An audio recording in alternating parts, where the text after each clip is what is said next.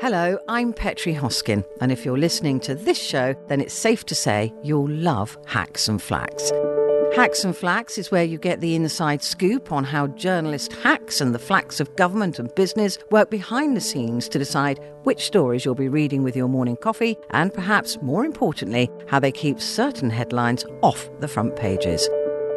I'm assisted by a regular panel of Hacks and Flax who lift the lid on that special relationship between press and politics. So let Hacks and Flax blow your mind and change the way you look at news forever.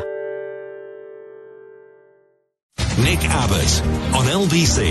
Call 0345 6060 973. Yes, I'm not entirely sure we could do this, but let's try and cross to America and talk to Simon Marks. Simon.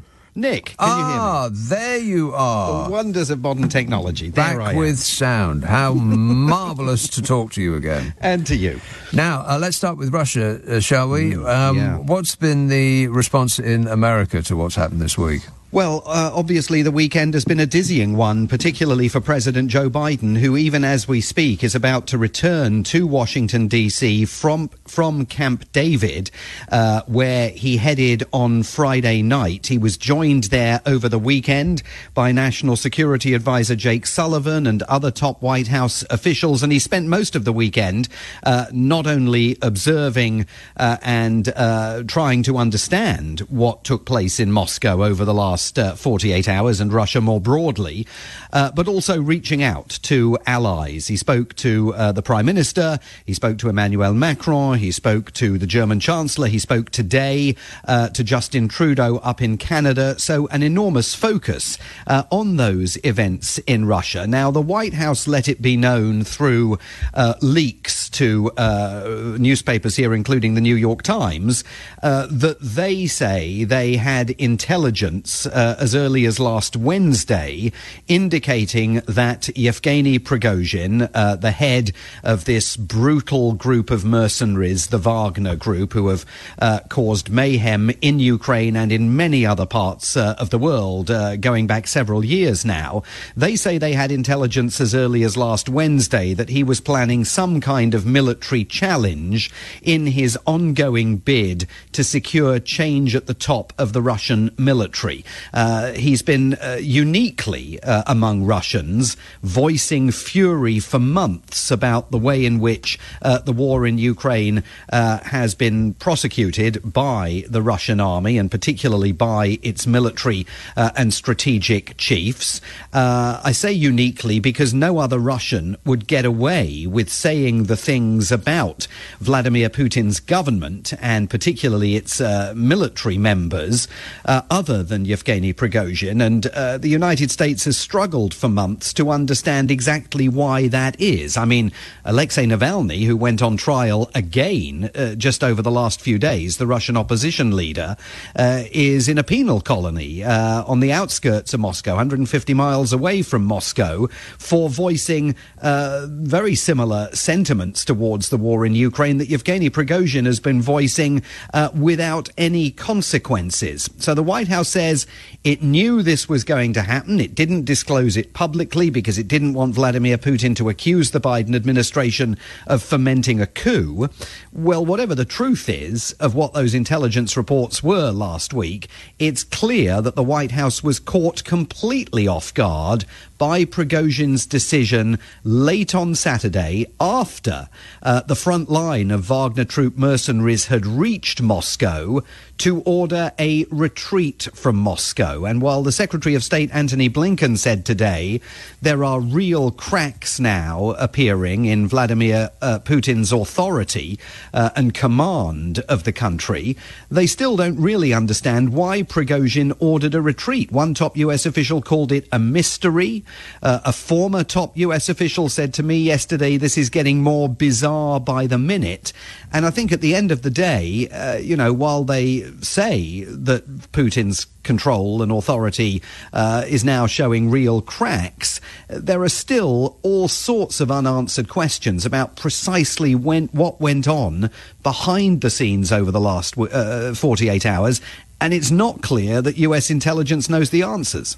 Yeah, and in an information gap, misinformation can rush in. And the amount of times I've read on the internet that the Americans, if not actually involved in this attempted coup, if that is indeed what it was, they at least offered encouragement. Is there any evidence to that? There's no evidence of that, and they would be, I mean, frankly, mad to have done that. I mean, you know, Twitter and the other social media platforms this weekend were awash with entirely unsubstantiated claims that Yevgeny Prigozhin is a CIA asset and that this was all being fomented by the United States. The last thing the US, NATO, the UK, France, Germany, anybody wants is for Yevgeny Prigozhin to end up with his fingers on the nuclear trigger. Because if you think Vlad is mad, wait until you see Yevgeny Prigozhin. I mean, this guy is hard as nails. He has no interest in engaging in any kind of civilized behavior on the battlefield. He has no interest in engaging in civilized communication with Vladimir Putin or the outside world. And, you know, I think what really spooked Western governments yesterday, including the American government on Saturday, was the vague possibility that Prigozhin's troops might reach Moscow and actually succeed in ousting Vladimir Putin. Donald Trump, I mean, proving that even a broken clock is right twice a day, took to Truth Social, his social media platform yesterday, and said, you know, be careful what you wish for in Russia, because referring to Vladimir Putin, he said, the next in could be much worse. And in terms of Yevgeny Prigozhin, he's absolutely correct. I mean, there's another issue that this surfaces that is not, I think, getting sufficient attention. I mean, ever since the war in Ukraine began, as we all know, Vladimir Putin has regularly made these kind of casual threats to use nuclear weapons. Well, if you ended up in a situation where you had a figure like Prigozhin with his finger on the nuclear trigger, the failure of Western governments, publicly at least, to begin a conversation about how much longer Russia can remain a nuclear-armed power would, I think, be seen as a massive strategic error, because, you know, if you don't want the Iranians and the North Koreans getting their hands on nuclear weapons, you definitely don't want Yevgeny Prigozhin getting his hands on them. Yes, let's move now to the big, well, the other big drama of the week. There were many, at least two, to my knowledge, other more deadly catastrophes at sea, but the only one that caught the public's imagination was this submersible of people going down to see the Titanic. Now, the Americans took a large part in the attempted research effort, with no success.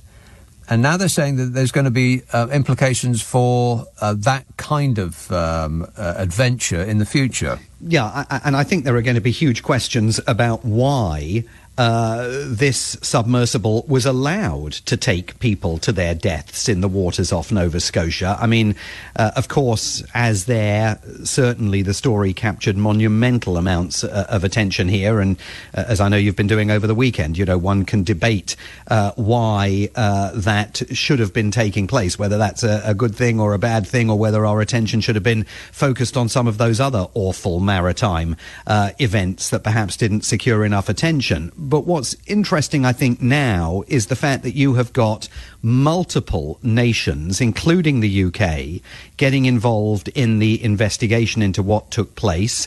America's National Transportation Safety Board is there. The Canadian equivalent is there. The British Marine Accident Investigation Branch is there. The French are there. Because, of course, they all lost nationals in this disaster.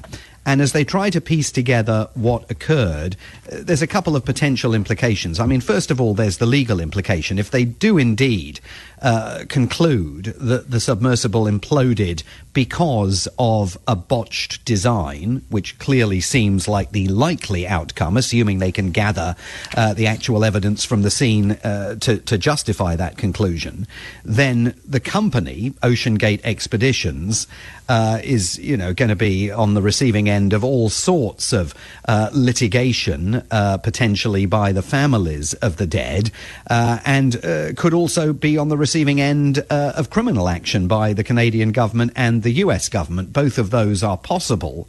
But more broadly, this has put attention on an area of exploration that hasn't received enough attention in the past. I mean, if you look at the private efforts to go into space by Jeff Bezos and Richard Branson and others, that's received enormous amounts of attention. But this kind of tourism by deep sea explorers, and there are a handful of private companies out there operating submersibles that are willing to take people to tremendously dangerous depths, has not received very much attention and certainly hasn't received very much regulatory attention. And so the idea that the CEO of OceanGate Expeditions, you know, was sort of giving interviews last year showing quizzical reporters how, you know, some would say, some actually warned that he had jerry-rigged this submersible, you know, with the video game controller that operated it, with strip lights in the ceiling that he said he got from a local Camper World store in Canada.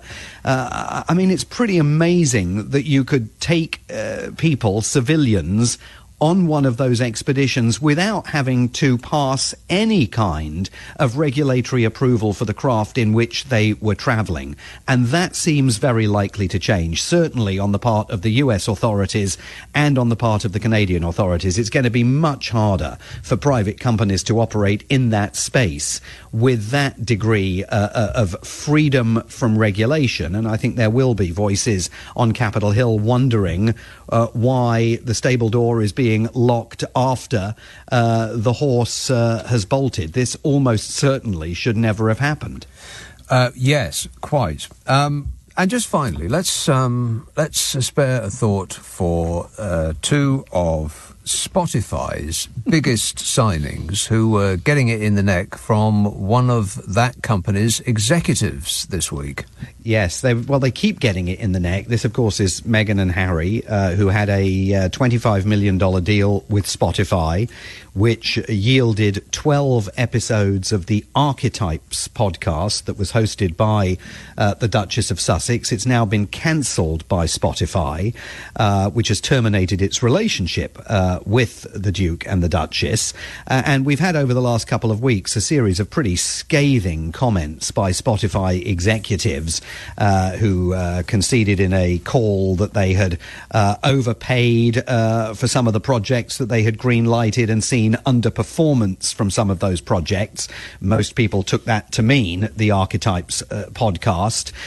There was also another executive who, in a podcast of his own, said that he would eventually reveal the details of a call that he had with Prince Harry, that he says was one of the more amazing calls of his experience, in which it became pretty apparent that the ideas that Meghan and Harry were developing in exchange for that multi-million-dollar contract were thinner than Spotify had anticipated. Now, they say, and Netflix says, that their relationship with Netflix is still secure, and there are reports here this weekend via the Wall Street Journal that they're planning some kind of prequel, a drama based on Charles Dickens' classic character Miss Havisham from Great Expectations. According to the Wall Street Journal, this prequel will see the lonely spinster reimagined as a strong woman living in a patriarchal society, although that show is currently only an idea and hasn't been greenlit. I think they've got an $80 million deal with Netflix. and that appears at the moment to be safe. But certainly the breach with Spotify does not appear to have been entirely amicable, and certainly some of the comments that Spotify executives are making suggest that that company has regrets about the size of the financial agreement that it reached with them in exchange for those 12 episodes of the Archetypes podcast. So 20 million from Spotify, 80 million from Netflix. I guess they're just going to have to comfort themselves with that money and just try to struggle along on the 100 million. One thing is for certain, we're in the wrong game. No doubt about that. Simon, good to talk to you. As always, Nick. Simon Marks, LBC's US correspondent.